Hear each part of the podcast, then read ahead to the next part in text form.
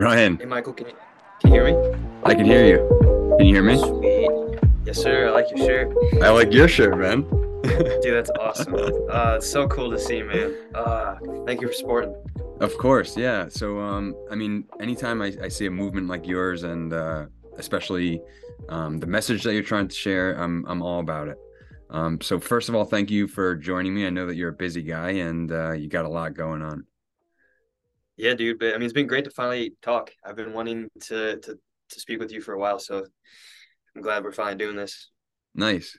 Um, so for those of you listening in the future, Ryan is a former um, tech uh, tech person, um, having transitioned into becoming a regenerative rancher, and now he is the founder and C E O also of the Regenaissance. Um, yeah. So, so first, I would like to start really broad, and then I'll get a little bit more specific. Um, there's a ton of things that I would love to talk with you about. I know that you're a Bitcoiner too. Uh, mm-hmm. I found that out from Tristan and Ben mm-hmm. um, as well. Uh, those conversations were great. Um, but first, tell me how you transitioned from working in tech and then becoming a regenerative rancher, because I know that you also had a little bit of a health journey yourself.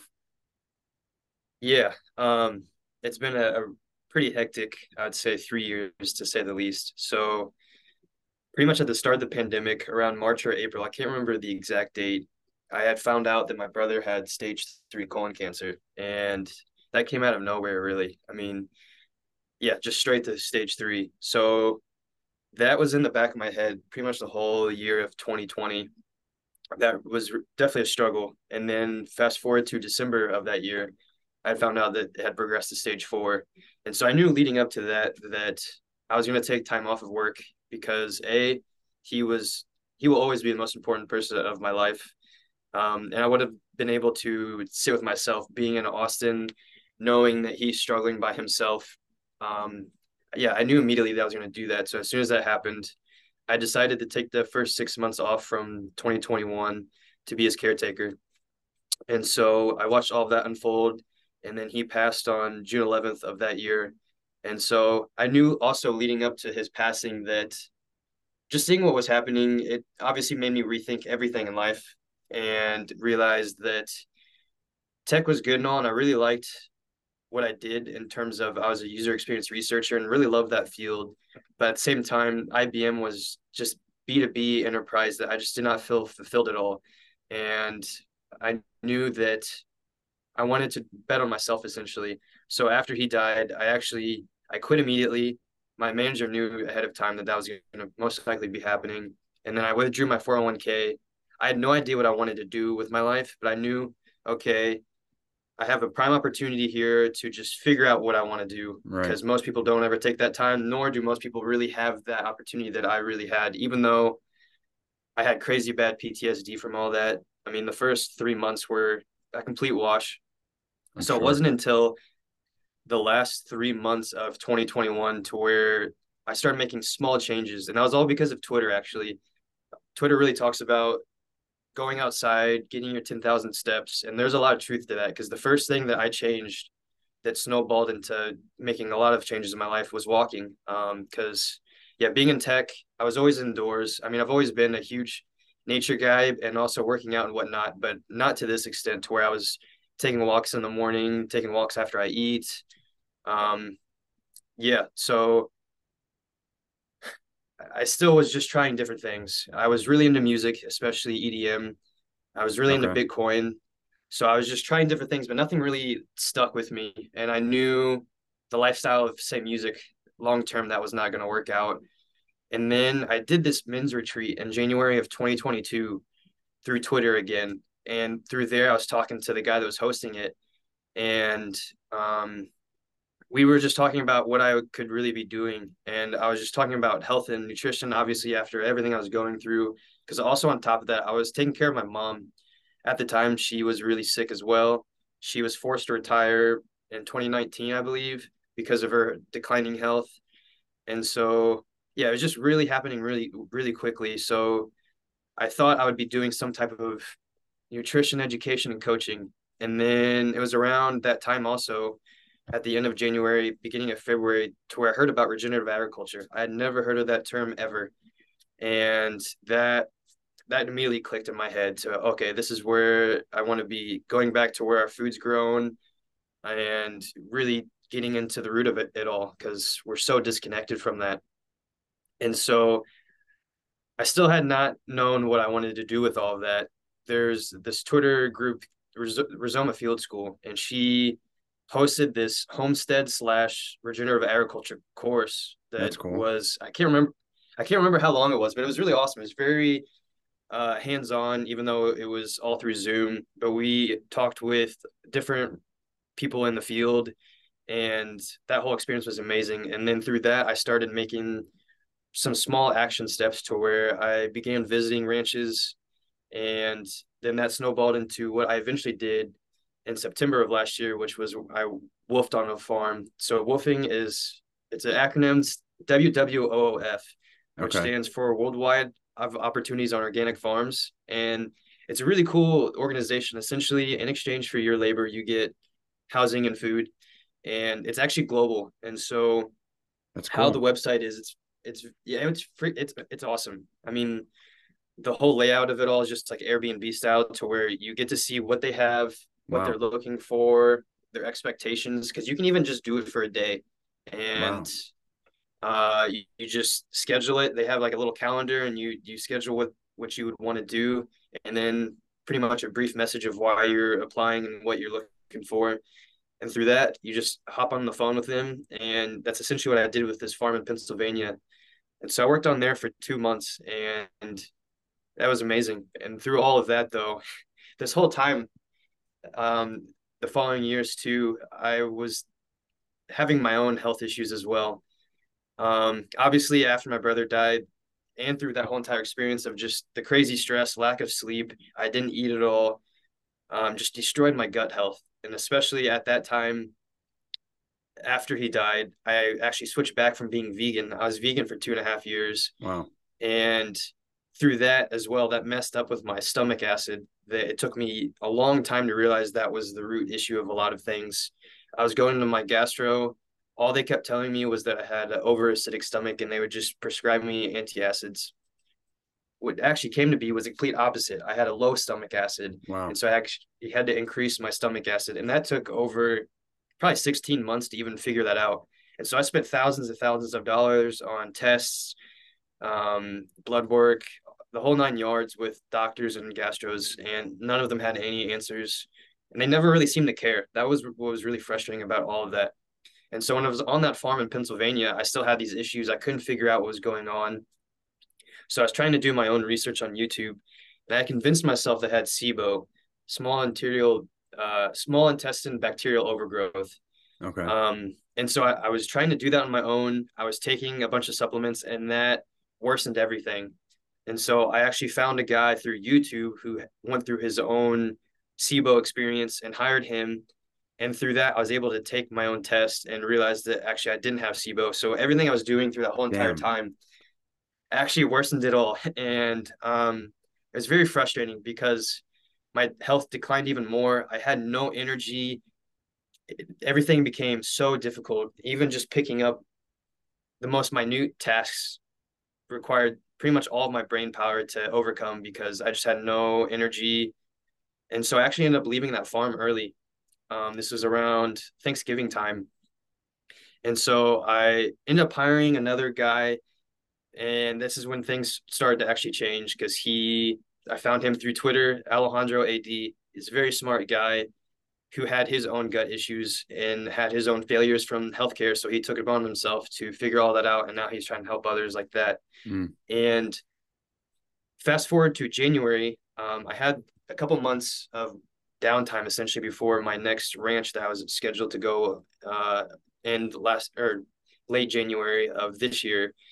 And I did two crucial blood tests that, again, none of the doctors ever recommended, and I, I still have no idea why. The first one, which is so basic, was doing a full comprehensive vitamin and mineral panel. And through that, I realized I was deficient in a lot of stuff. And that dated back to the start of my brother's stuff, because Wow. I've never looked into like the actual details, but whenever you're stressed over time, no sleep and whatnot, that depletes your body of crucial right. vitamins and minerals.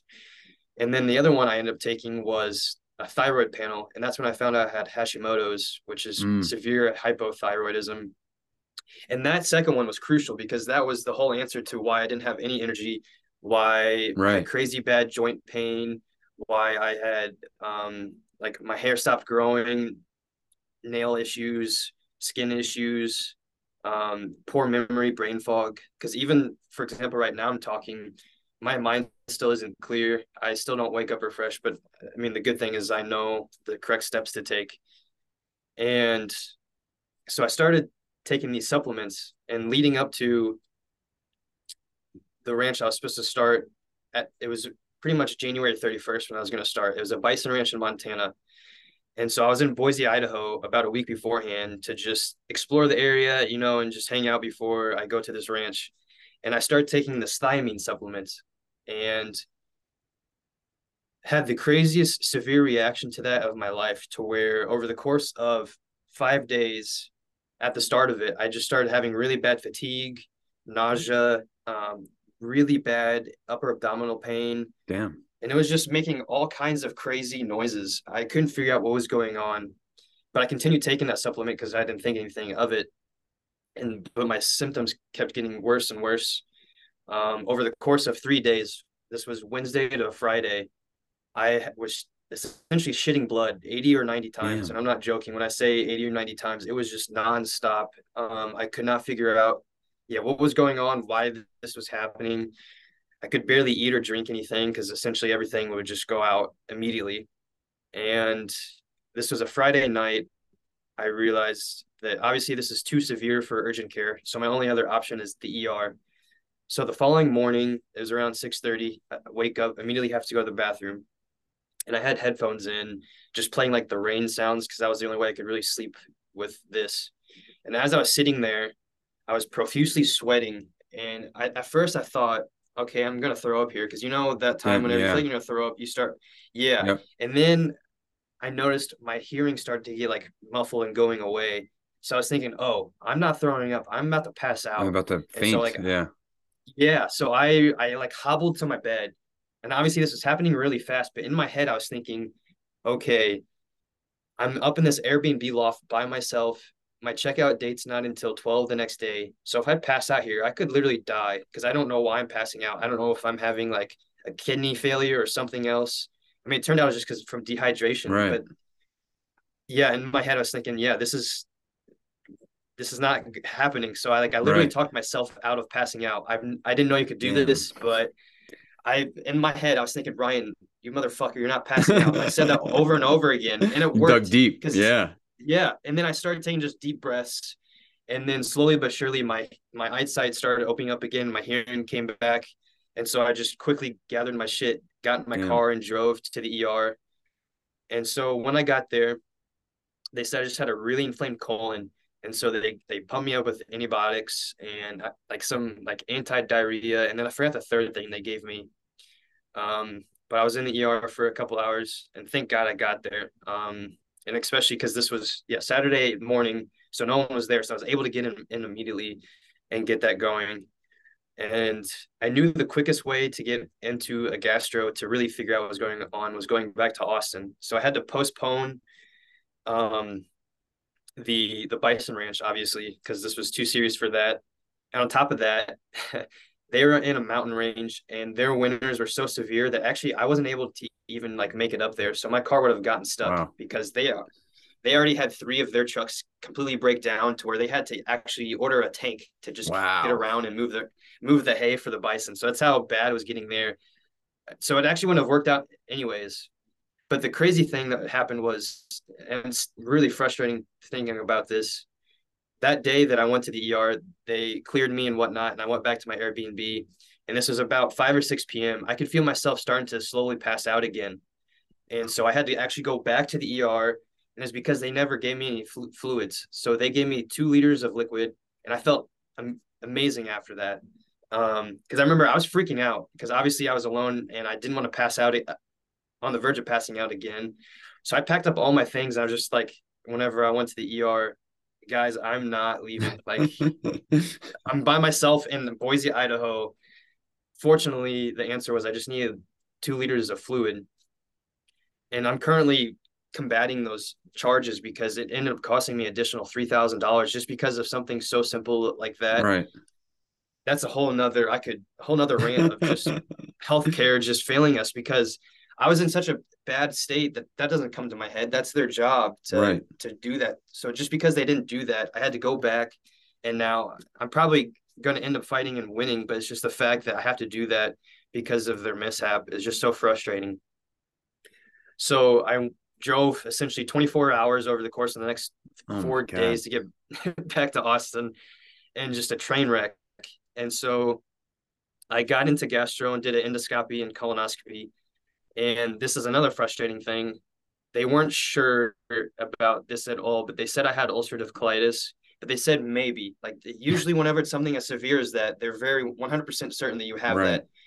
Like, for example, Brett Ender on Meat Mafia, guys, he has ulcerative colitis, and they knew that immediately when they did the test. For me, they just were like, maybe it is, we're not sure. So I think it's just I have a really inflamed colon from the previous couple of years of just destroying my gut, because after he died, I was just emotionally eating right. ultra-processed junk. So that over time obviously destroys you. And yeah, I didn't know really what to make of it other than just eat well and take care of myself and see what happens. And slowly but surely, that was what was happening. I was getting better. And so over that time, this was around, I'm trying to get my timeline straight, probably around March of this year. Um, yeah, I had the mindset I was going to just recover and then go back to this ranch in May, because I also had two farms lined up after this ranch in Montana, actually in Italy. So I was going to go to Italy and farm through three different areas. And then I was just going to travel the world through woofing and continue what I was doing on Twitter, sharing right. my story and just trying to connect us back to, to the food. And as I was walking around, just doing one of my normal walks in, in nature, I realized my whole goals and mindset and mission of what I wanted to use for Twitter and all the video content I had lined up, because I was going to make a YouTube, I realized I could do that through apparel. And mm. so I started doing my own research, realizing there's really nothing out there um, outside of just what farms and ranches have their own brand. And there's other brands like Carhartt, but that's more practical sense to where actual right. branding for working the land. There really wasn't any other branding that's modern and cool looking to really connect not only the food production, but just health and nutrition and all of that, because it's all connected. It's not just your diet. It's it's also about exercise, sunlight, sleep, stress. I mean, there's so many things that go into this. And so I realized, okay, there's this brand that could actually happen. So I was just coming up with ideas. And I remembered, because I didn't have the Regenaissance at the time, I just had all these ideas and I was trying right. to figure out what to name it. A year prior to this, I was becoming good friends with Case Bradford from Twitter. And we were thinking Love about Case. doing, yeah, he's amazing. And we were thinking about doing a podcast together around regenerative agriculture, but also just health and nutrition and whatnot. And he came up with the idea of the Regenaissance. So I was like, oh, this this makes so much sense. So I reached back out to him and was like, hey, can I use this? And he's like, yeah, go for it. And so I quickly mocked up something through Canva with the bison logo. It's not the same one that this one obviously is now. But then I just mass sent that out to everyone I've become good friends with through Twitter, my personal friends. And, and it was unanimous. Every single person loved the idea, loved the messaging behind it, and obviously the mission and whatnot. And so I was just like, all right, I think I got something here. And so I just decided to go all in for that. And then, yeah, this was around that March. And I launched May twenty-eighth. And so it nice. took about three months in total to to make. And that was, I got lucky with that too, because I wanted to make sure that the branding and whatnot was derived from natural fibers. I didn't want, want to use polyester um, or any of the other toxic materials like that. So that was kind of a challenge to try to find that, as well as being American made, because sure, yeah. our, our apparel industry is not great anymore. I think it was around the seventies whenever we start outsourcing all of the production to, to Asia and elsewhere for cheap labor, essentially. So actually only three percent of apparel that's worn in America is made in America. So I was able to find this group called Farm Fresh up in Northern California, and they do one hundred percent organic cotton t-shirts. And I remember getting the sample and knew right away that this is what I wanted to use for that. And so the shirts that we're currently wearing, that's the the brand. Easily, easily one of my favorite t-shirts already. Heck yeah. No, I love to hear that, because I they came out better than I could have ever hoped, because the material is amazing. They look incredible, and I wear them for everything. I wear them at the gym, outside, you name it. And yeah, man, it's just been a crazy, awesome journey through all of that. So this, this has been, over, this has been what? This has been like a, like a two, three year journey, right? Yeah. A very long two, three. Yeah. Up and down, years, a lot of, a lot of uh, challenges, a lot of obstacles that you had to overcome. Um, extremely, extremely uh, inspiring, like to, to, to say the least. So I, I give you a ton of credit, staying the course. And um, I'm sure so many times throughout these last three years, having dealt with those personal challenges and loss and everything like that, that there probably were many times where you wanted to, or emotionally felt like you couldn't continue to move forward. But um, even as you're talking about this now, I can see how passionate you are about it, and and how genuine you are in your efforts to educate and continue spreading this message. So it really is um, awesome. And that's why I needed to have you on this podcast, just to even talk about this and learn more, because um, regenerative farming and ranching is new to me too. Um, mm-hmm. I think, I think I even first started to hear about it from the Meat Mafia podcast guys in, I want to say the fall. I started to just pay attention more to what they were doing. And that's when I found you. I think I found you when you start to share more about regenerative ranching in maybe September, October. Um, and then I started to talk with Tristan about it, and then just pick Ben's brain even over wine and uh, natural mm-hmm. winemaking. And having been in Bitcoin for, for a handful of years, I get it. Like, I totally get it without even having to know much about agriculture and how the food mm-hmm. system works.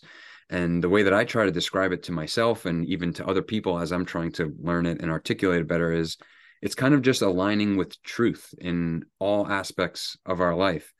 It's comes, it comes down to the information that we consume, the, the, the company that we keep, and the conversations that mm-hmm. we have, and the food that we're eating, like you're talking about, the music that we're listening to, literally everything that we're ingesting and experiencing on a daily basis could be under this Regenaissance if you really think about it. That's why it's mm-hmm. awesome. And I don't think that there's another brand like that or another movement like that.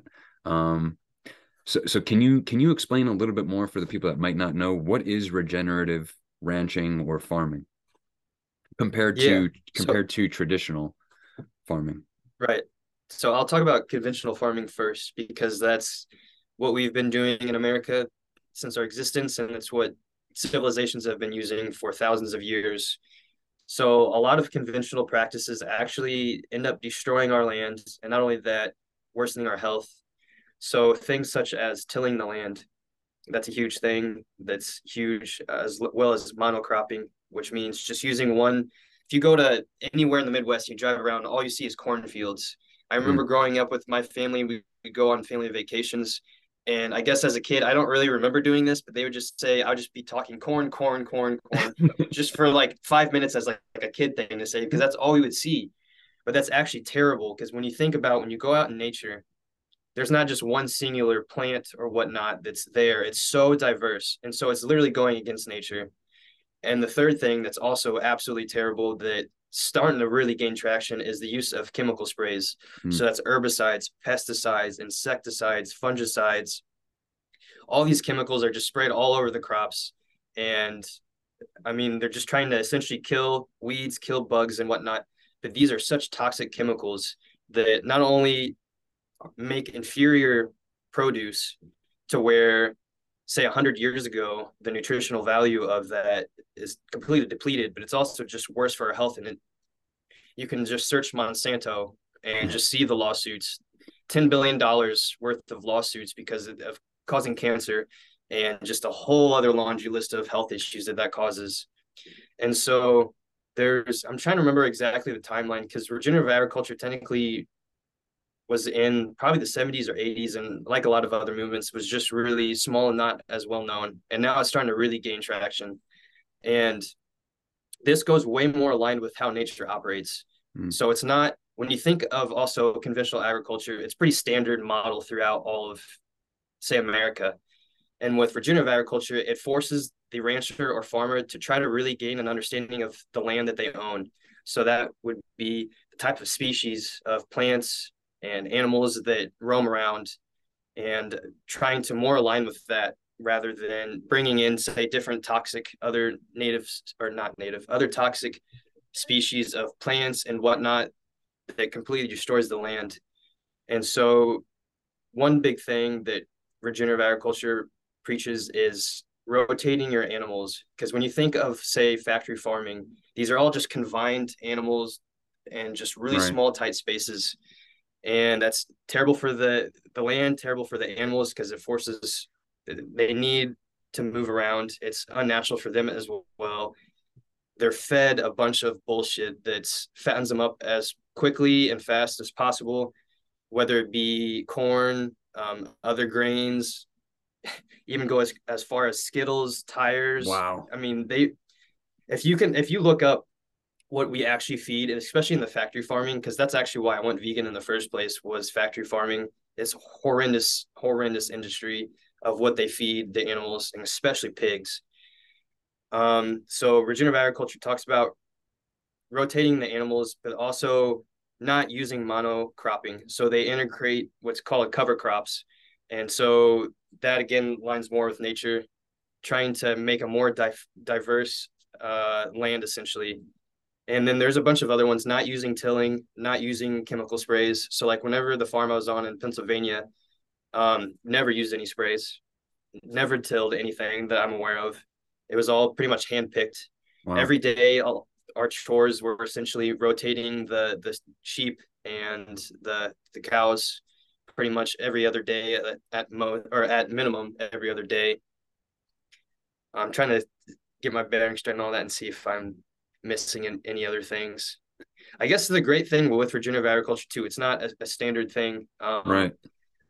Yeah. So, so another if it's, so if it's not ahead. standard, would each, has each farm or ranch that you've gone to, have the practices been somewhat different, I guess, because each uh, each land might be different, or each ecosystem might be different, or environment? Yeah, I would say there's a certain set of principles that use, for example, like no sprays, no tilling, right? That's and rotating, that's like those three. That's the standard, I guess. Yeah, but there's just so many amazing things that you could do with this. Another example would be: are you familiar with goatscaping? No. So goats are amazing for our land, and especially whenever you get toxic weeds that uh, are horrible and that you can't get rid of. So what a lot of goat farmers do now is they'll just pile up their goats in a truck and then take them out to whatever place that has these. And essentially you build paddocks around whatever area that the person needs help with, and just releases the goats out. And what they do is just go eat all those crazy weeds that you can't get, can't get to. And also without needing to use sprays. Cause again, wow. a lot of people try to use weed, weed killers, and that's terrible for the land. And not only that, it doesn't even work. The weeds come back more resilient, more than ever. That happens time and time again. And the goats, whenever they eat that, it actually helps completely destroy that. But not on top of that too, there's this awesome goatscaper in New Mexico that I can't think of the name off the top of my head. Goats are also amazing to help prevent fires. So wow. how they eat the eat the plants and whatnot. Um, we're going to have to actually take that out of the podcast, because now I can't even remember how to fully explain that. See, this okay. is the issue. This is my issue with with Hashimoto's, is the fact that I can't. My head's still not clear enough to where I can fully. This this, this, this is a lot. It's a lot of information. It really is, and I'm sure that you're. So I found you really interesting to talk with about this, because you're learning more every day as you're as you're doing it. And yeah. me me working as a uh, high school teacher during the day and a yoga teacher at night and uh, a jiu-jitsu coach and health coach, I I love learning, and I love learning from people that are actively in it with skin in the game, um, mm-hmm. in, in particular. So. Uh, I didn't know that goatscaping was a thing, but that seems awesome, and it seems like uh, it seems like a good way to, I guess, not not use chemicals or pesticides um, for for that purpose. But are those are these regenerative practices something that conventional farms can convert to, or is that or are those conventional farms like no good, or what's what's like the uh, the deal with that? Yeah, no, they definitely can. It's it's a huge hurdle though. I mean, one of the biggest things with the biggest hurdle would be ego, because when you think about the context of history too, a lot of these farmers that are fifth, sixth generational farmers, so they, they have this hardwired into their D N A essentially. That, that that's what they're supposed to do. Yeah. And so whenever you say there's, because also the average farmer is fifty-five, sixty plus. So when you okay. think about that, say you talk to a sixty-five year old farmer and you're going to go tell him that everything he's been doing his whole life is wrong. And that not only that, he needs to get rid of all the machinery that he's invested in. He needs to completely transform all of the right. crops that he's doing. It's a, it's a challenge because we have two to three thousand thoughts per hour. Multiply that times sixty-five years. It's yeah, That's... it's very challenging to overcome that. Yeah. But it's also a huge financial investment because I, I was saying they just invested all of this money into to all of the huge heavy machinery they have, but then just all of what goes into agriculture as a whole to try to just completely change that. But you can definitely do that. Will Harris is the best example of that because he was the first person to change that in his family's farming line. Okay. I can't remember what generational farmer he is. He might be fifth, but he completely transformed his farm into one of the biggest and most well-known regenerative farms in America. Where's um, that? And... Uh, so it's called White Oak Pastures, and I think it's okay. Bluffton, Georgia. It's in Georgia, but I can't remember the city. Um, highly recommend checking them out. He did a podcast on Meat Mafia, but also Joe Rogan. Cool. Very great episodes of hearing his backstory and why he switched into regenerative farming and why it's necessary.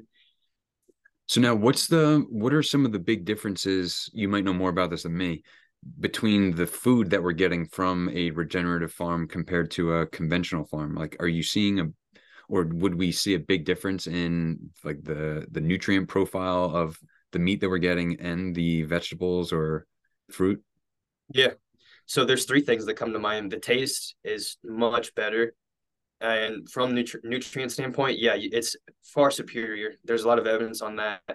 And then the third thing too is, especially with G M O, it's say produce, we're so used to just seeing how tomatoes look the exact same. Right. Every single tomato looks the same.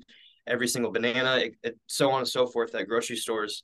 That's, again, that's not how it is at all. That was one of the first things I noticed when I went to this farm in Pennsylvania, especially the tomatoes.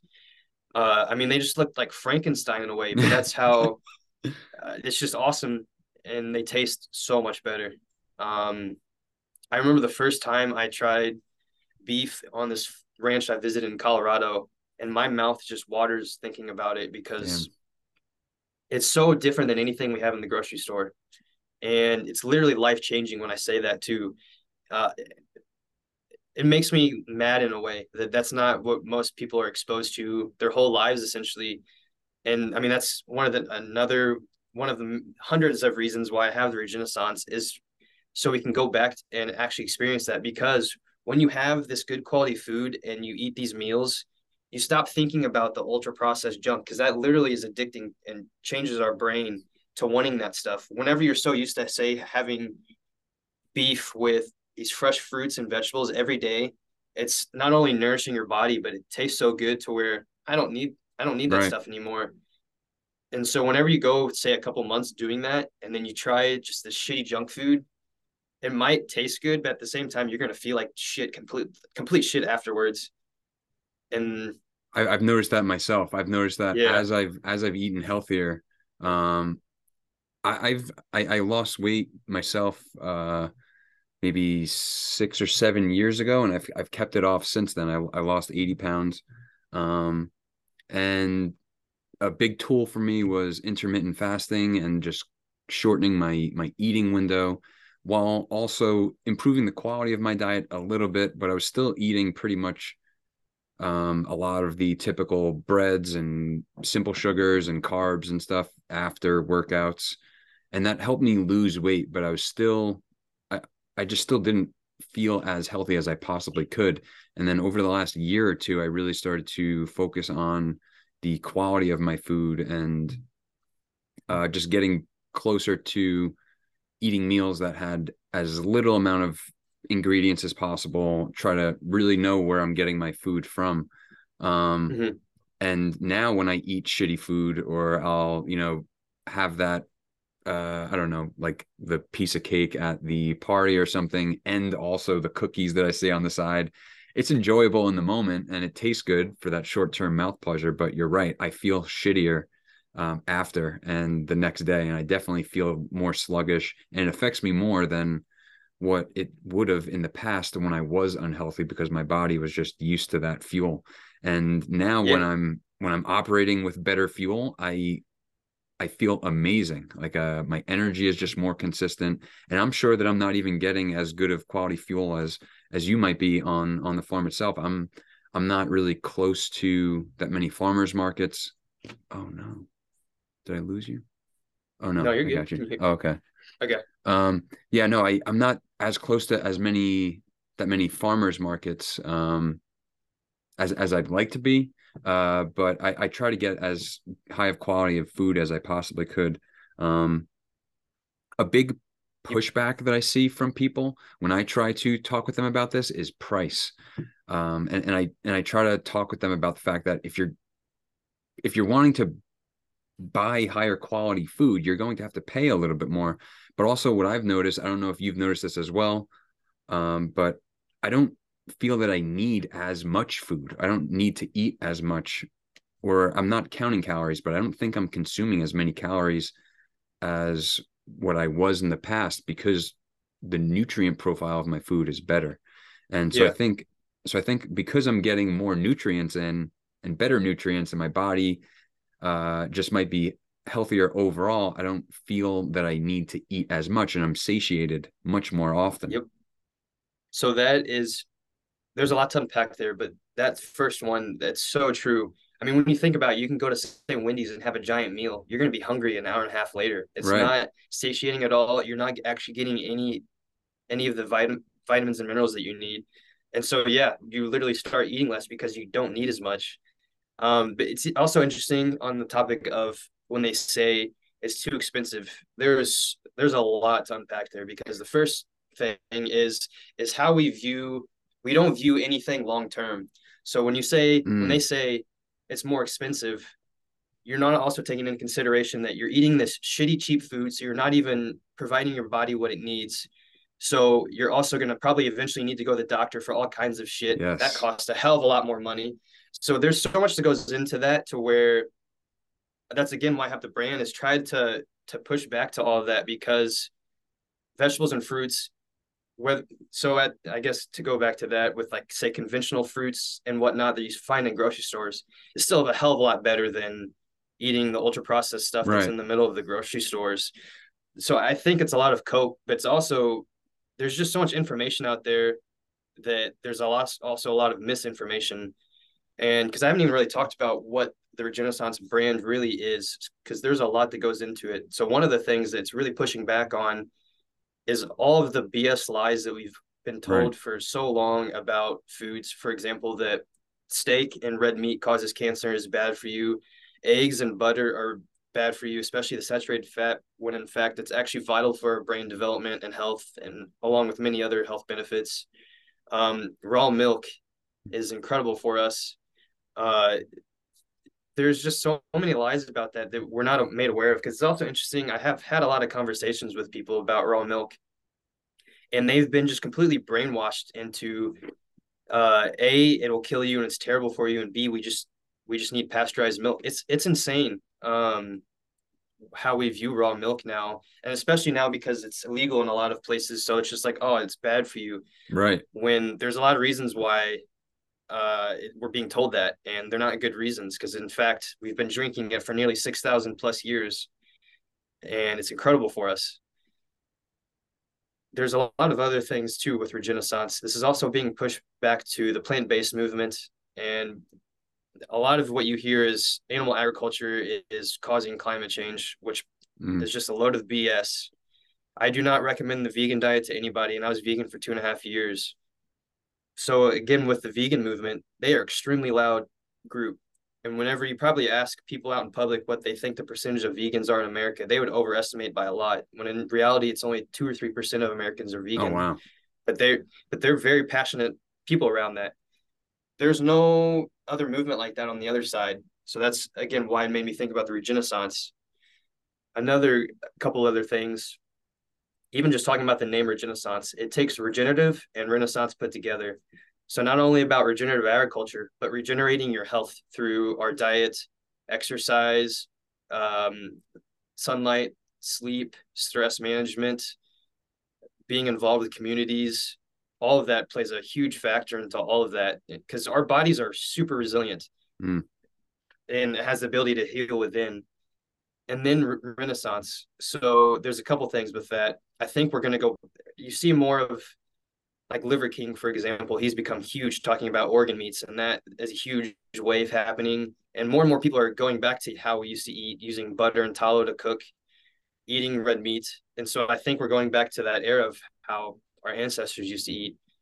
And then also, I was also intentional about the bison logo, because I think we're in a new Renaissance. I was going to ask you about the, I was going to ask you about the bison. So they... we're becoming much more enthralled with bison again, like how we used to be in the eighteen hundreds. I mean, Obama made bison the national animal, and the populations are starting to increase more and more. More and more companies are starting using bison products like bison wallets out of bison hides, bison tallow, bison bone broth, and then just bison meat overall is becoming much more mainstream thanks to Force of Nature and other big players. And so I think that just ties in so well together. And that's essentially the meaning behind all of Regenaissance, is just having that movement of awareness and education, because there's just so much B S out there. We have the answers to how we could really heal ourselves. And so that's what the Regenaissance brand's about. Dude, so coming from someone who works as a teacher, you do a great job at educating people, um, especially on your Twitter. And you're extremely articulate, and you share a lot of information really well. So um, the education part, I think you're going to absolutely destroy. Uh, so so in within the Regenaissance, you, you were mentioning we have the food that we eat, so nutrition, sleep, right? Uh, what else did you say? Mm-hmm. You said... um sunlight sunlight sunlight that's I mean sunlight's huge. I mean, I want to I'll be talking more and more on that too, because I haven't really written about that. That opened up to my eyes. I mean, when you talk about that's sleep, a big one for too, me too and, yeah regulating your circadian rhythm, that's from the sun. uh, I mean, the more you go outside and ground yourself, and you feel so much better. Um yeah, it's it's incredible. Just uh, this is anecdotal, just personally. That, like I said a while ago, that was the first thing to really start making small changes, was the fact I was just outside walking more and more. I noticed better for my mental, and to the point where whenever I'm inside all day, I get really antsy and just want to go outside. And there's reasons to that. It's just how we've always been as humans. We've always been outside. And so would you would you consider again, movement as a as another pillar to that too? Oh yeah. Right. Movement. I mean, there's yeah, because there's plenty of studies about longevity correlation with walking outside, because I mean, it's just it's so basic. You don't have to go lift weights like crazy. No, it's literally just walking outside, and you get you reap the benefits long term. So I'm I'm curious too, because I love asking people what got them to make change. So even when you said that you were in that really tough state, and you were um looking on Twitter, and you were uh, following a couple people that were giving some different bits of health advice, what was it that actually got you to say, yeah, I'm just going to start walking outside? Like, what was that catalyst or yeah, that thing that got you to switch that behavior? Yeah. So there's two things. The first thing was, over those three months, I would say I attended Twitter University, because I followed probably like a thousand different accounts, whether it be health, esoteric health, business, um, just men men's improvement and mindset. I mean, there's just so many little niches of Twitter that I started following and just started consuming, because I was just learning and unlearning a lot of stuff, because that's actually what changed me to go back to eating meat, was through Twitter, where people were sharing uh just all of their wealth of knowledge and studies and very convincing arguments, because at the end of the day, we do need animal protein. And so it was that paired with just reading amazing stories of folks that just overcame crazy, crazy odds. Like Brett Ender, for example, right. he would share his story about ulcerative colitis and how he was able to overcome that. That inspired the hell out of me to where, okay, if these people can do that, I can definitely do that. But the second thing was the fact that I stopped feeling sorry for myself and accepting mm. responsibility for my life. And because I was so sick of where I was at mentally and physically, because I was just smoking weed every day, eating like shit, feeling like shit, not sleeping. And I was just thinking long-term, just, man, if I'm like this the rest of my life, I'm literally digging myself an early grave as well. And not only that, just I'd be pissing on my brother's grave. It made me think about a legacy and just a family bloodline. Yeah. Just thinking about all of the my ancestors that worked hard and, and sacrificed for me to get here, for me to just piss on all of that. I just, it's, I can't think of a worse way to, to honor them and live my life. And so I made the executive decision to actually start taking responsibility for all of that. And walking was that first step to Dude, that's me to take. Yeah. Powerful. That's, that's really powerful. And um, I, I can relate to that a lot. And uh, I'm, I'm happy that you even shared that with me, because um, I, I think it does come down to responsibility, and to be able to admit that to yourself is, is hard. And I think a lot of people have a hard time admitting that. And I think that's, that's really where change starts. Um, and then taking like small steps, having that belief in yourself that you can, right. So that you do wake up yeah. every day. Um, I always wonder. I mean, again, that's. Okay. Go ahead. I was what just going to say, say the last thing too is just, again, this is why I have this brand too, is for this movement, because the more people that transform their lives, I just think it just snowballs into that too. Because so America, we were about seventy-five percent are overweight, obese, and right. obviously the the trajectory is getting worse and worse to where kids are literally getting fatty liver disease as a kid, and that's because of their diet, among many other things, but primarily the food that they eat. And so when you think about that, obviously not everyone's going to want to change, nor will they change. America has three hundred thirty million plus people, so right. seventy-five percent of that. Dude, that's so a lot of people. Yeah, so let's take, even if I help change five percent of that seventy-five percent, that's still millions of people. That's massive. Not, not only transforming their lives, but they're changing their bloodlines to where whenever they have kids, they're passing down that amazing new information that they've got to where now their kids are going to be healthy, and then they're going to pass that down to their kids. And that's all I want. I don't care about not chance, helping change the people that don't give a shit about this. I'm focusing on the people that will eventually hear this and will want to make changes and will make changes. And that and, just fires and, and I me think, up thinking I think about that. that. That fires me up so much. It really does. And and I think you're gonna you're gonna really strike uh strike the or pull on the heartstrings of a lot of people, because I agree. I think more people are waking up to this. I think there are more people like us that are on Twitter or on the internet, on YouTube or in YouTube University, Twitter University, looking yeah. to learn and looking to question, looking for answers to a lot of this stuff. The healthcare system has failed millions and millions of people. So mm-hmm. eventually some people will just deal with it and deal with the negative implications that come with it. But I do think that more and more people um, will start to become accountable and, and say, yeah. no, I, I need to take my health and my life into my own hands. And the Regenaissance might be the, the perfect, uh, like, brand or way for them to make sense of that, because I've made I've thought of this or my life in this holistic kind of approach too.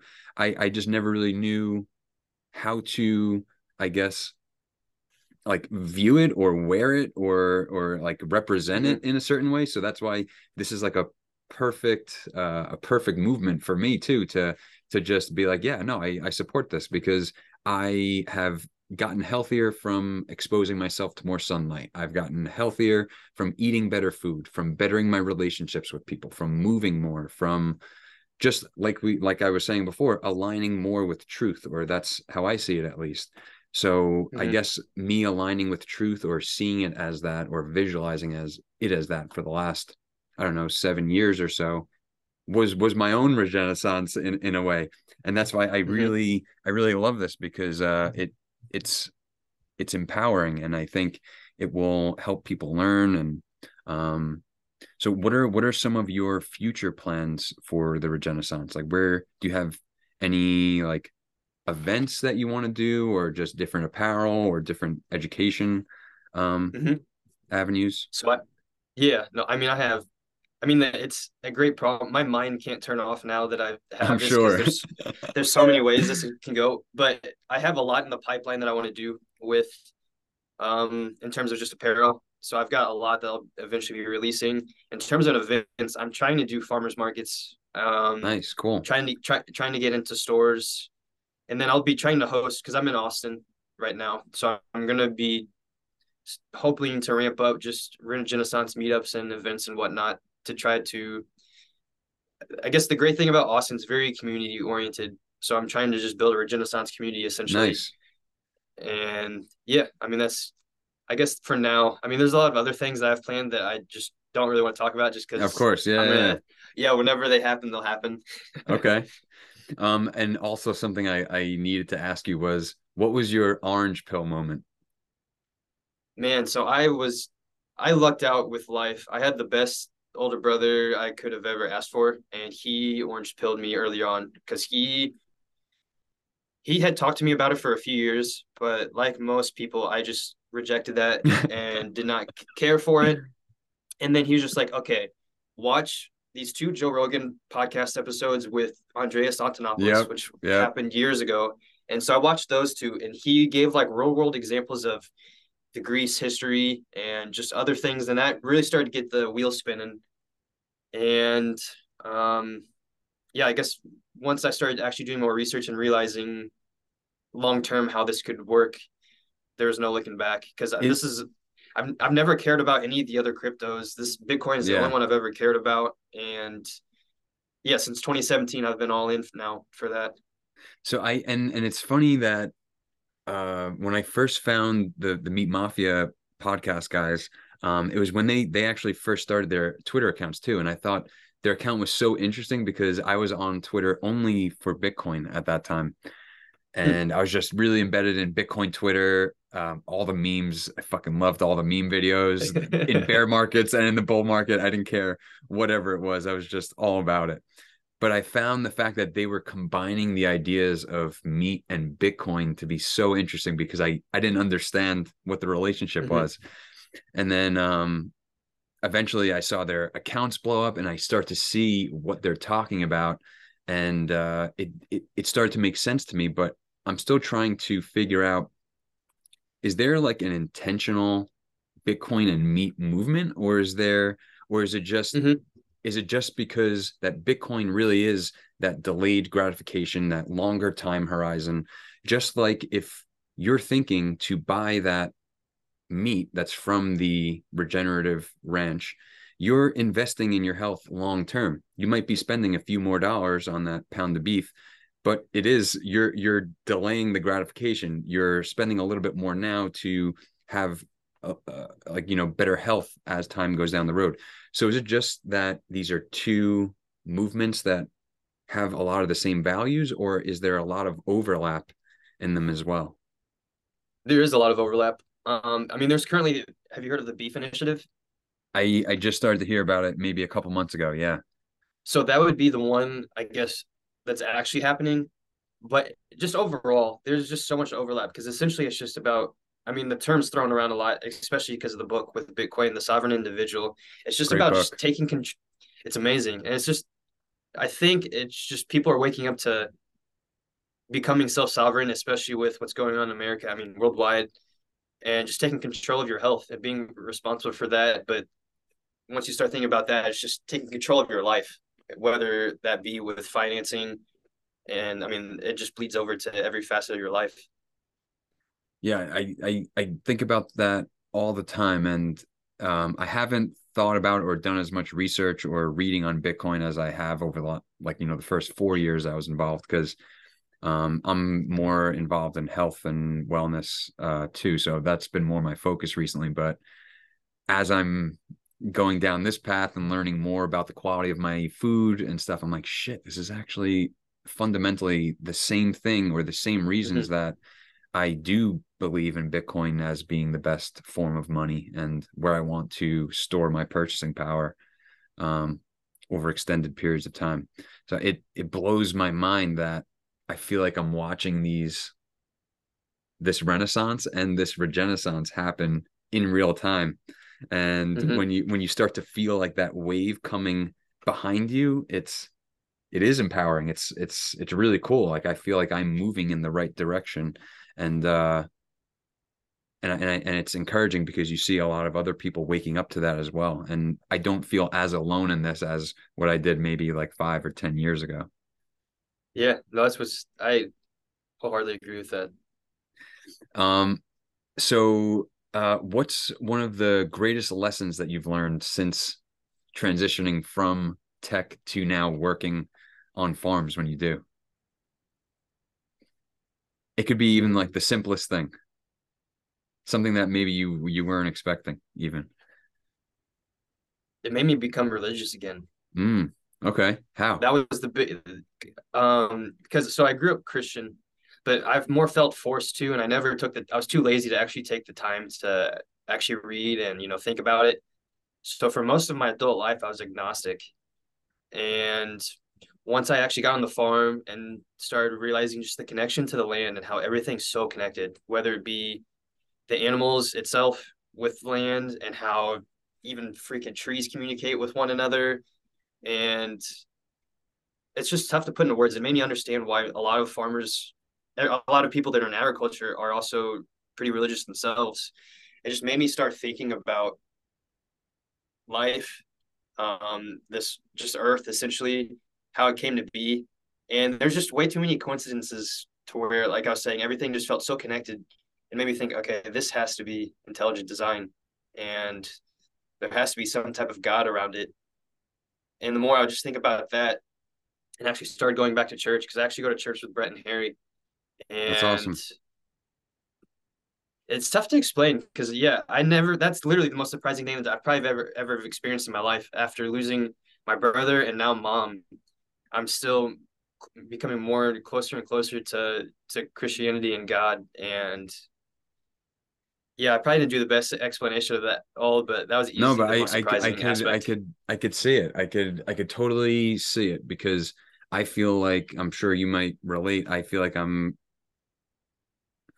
at least what's being portrayed, not every second that I walk outside, but we're living in somewhat of a world that's devolving into chaos and degeneracy to a certain degree. Um, yes. So as I'm aligning more with truth and and trying to play my part in this regenaissance, uh, I have become more curious and believe, I think I believe in God more than I ever have. I grew up Catholic, went to Catholic school, uh, but for most of my adult life, I was agnostic. I just, I didn't really know what to believe. I didn't, I thought that, mm-hmm. you know, it was kind of silly to think that much happened after, but now more than ever over these last seven years or so that I've gone in, in order to make sense of my life more without, I think I'm more aligned with God than, than I think I ever have been. And mm-hmm. um, I, I don't think it's by coincidence. So I could totally see how you working outside more and just becoming more with nature totally can yeah. can push you in that direction. There's one other story I'd like to add to that too. Yeah. Um, so like I was saying with my mom, how she was in such poor health. I mean, she had a whole laundry list of her own health issues. She had sleep apnea, gout, shingles. She had her liver and kidney were failing. She had yeah. coronary artery disease. So that's the most common form of heart disease. There was five, four or five separate times to where she had two liters of fluid drained from her lungs. Damn. And so she had, yeah, she was in a rough spot, and it was awful to see. She cognitively declined rapidly. It was like dementia-like symptoms. She didn't have dementia, but it was really bad. And so I knew in the back of my head she was dying. Obviously, I didn't know when, and that feeling sucks. I mean, yeah. It's just like limbo purgatory, essentially. And then I realized she was getting really bad at the start of May. And it was on Mother's Day that it hit me really, really hard to where I realized, okay, this is the last Mother's Day I'll ever have with her. Um, And the following weeks were really bad because I was essentially, that was my, I realized that was my grieving process, because my launch date for this brand was May twenty-eighth. So the Sunday of Memorial Day weekend. And she actually texted me that Friday out of the blue, which she, growing up in my whole life, she's always been one to call me and text me pretty much every day. But as she was cognitively declining, that went away completely to where I was the one having to really reach out and talk and, and do all of that.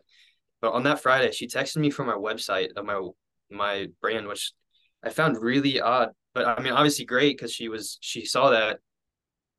And then on Sunday, my brand launched at twelve p.m. on Central Time. I get a call four hours later as I'm about to drive to my friend's cookout that she passed away. And that makes me think about, maybe that's just a coincidence. But again, she passed away on the day my brand launched, and right. with the meaning. Right. Yeah. That just and, made me want to. Every, and for everything that you're doing with this and what this brand stands for. Exactly. It's just, that was just crazy. And then I went to her funeral and I felt at peace. I, I realized, like I was saying, that the weeks leading up to that were my grieving process. I mean, I obviously grieved at the funeral and whatnot. That's the first time I've ever gone to a funeral to where I was like, this is beautiful. This is, wow. She was at peace finally, because the whole year before that, it was worse seeing her how she was the previous year than seeing her in a casket across from where I was sitting. And yeah, I, to me, that's God in a way. Yeah. I can't, yeah. I can't explain it other than that. And it's just crazy. Cause now since then, I mean, I've been able to focus on my brand and doing a lot better, but just the sheer fact that she passed away on the day of, of that was insane. And then right. another thing too, I'm realizing. So June fourteenth just happened. That's also the day of my brother's birthday. So a couple things happened. One of my brother's best friends, who also spoke at his, his funeral, he was expecting his second child on June nineteenth. Well, it came early. It came on his birthday. And so they named his middle name Tyler, which was my brother's name. Wow. And then also I had just uh, connected Strike with my brand and had the first ever order from someone that used Strike on the day of his birthday. And so you could say those are coincidences to me. That's just God. I, I agree. Having, yeah, it's, it's crazy, man. I would have never, and like I said, I've never would have ever thought about any of this stuff, because for the longest time I was atheist and then agnostic, and now it's just, I'm very great. It's made me very grateful for life too, and just being a part of it.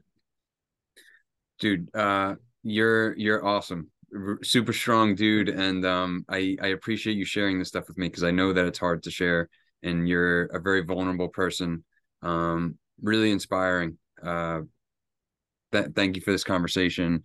Um, is, is there a specific place that you want people to reach out to you if they want to get in touch with you? Um, or, yeah, or so, learn more? Yeah. So my website is just the regenaissance dot co.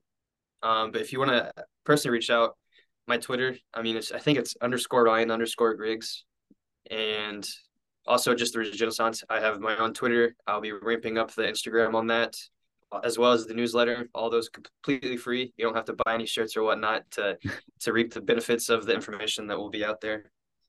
That's pretty much all I got. It was great talking with you, Michael. Ryan, it was awesome chat. Really looking forward to seeing what you're doing and uh, continuing to be a part of the Regenaissance. For sure, man. Have a good one.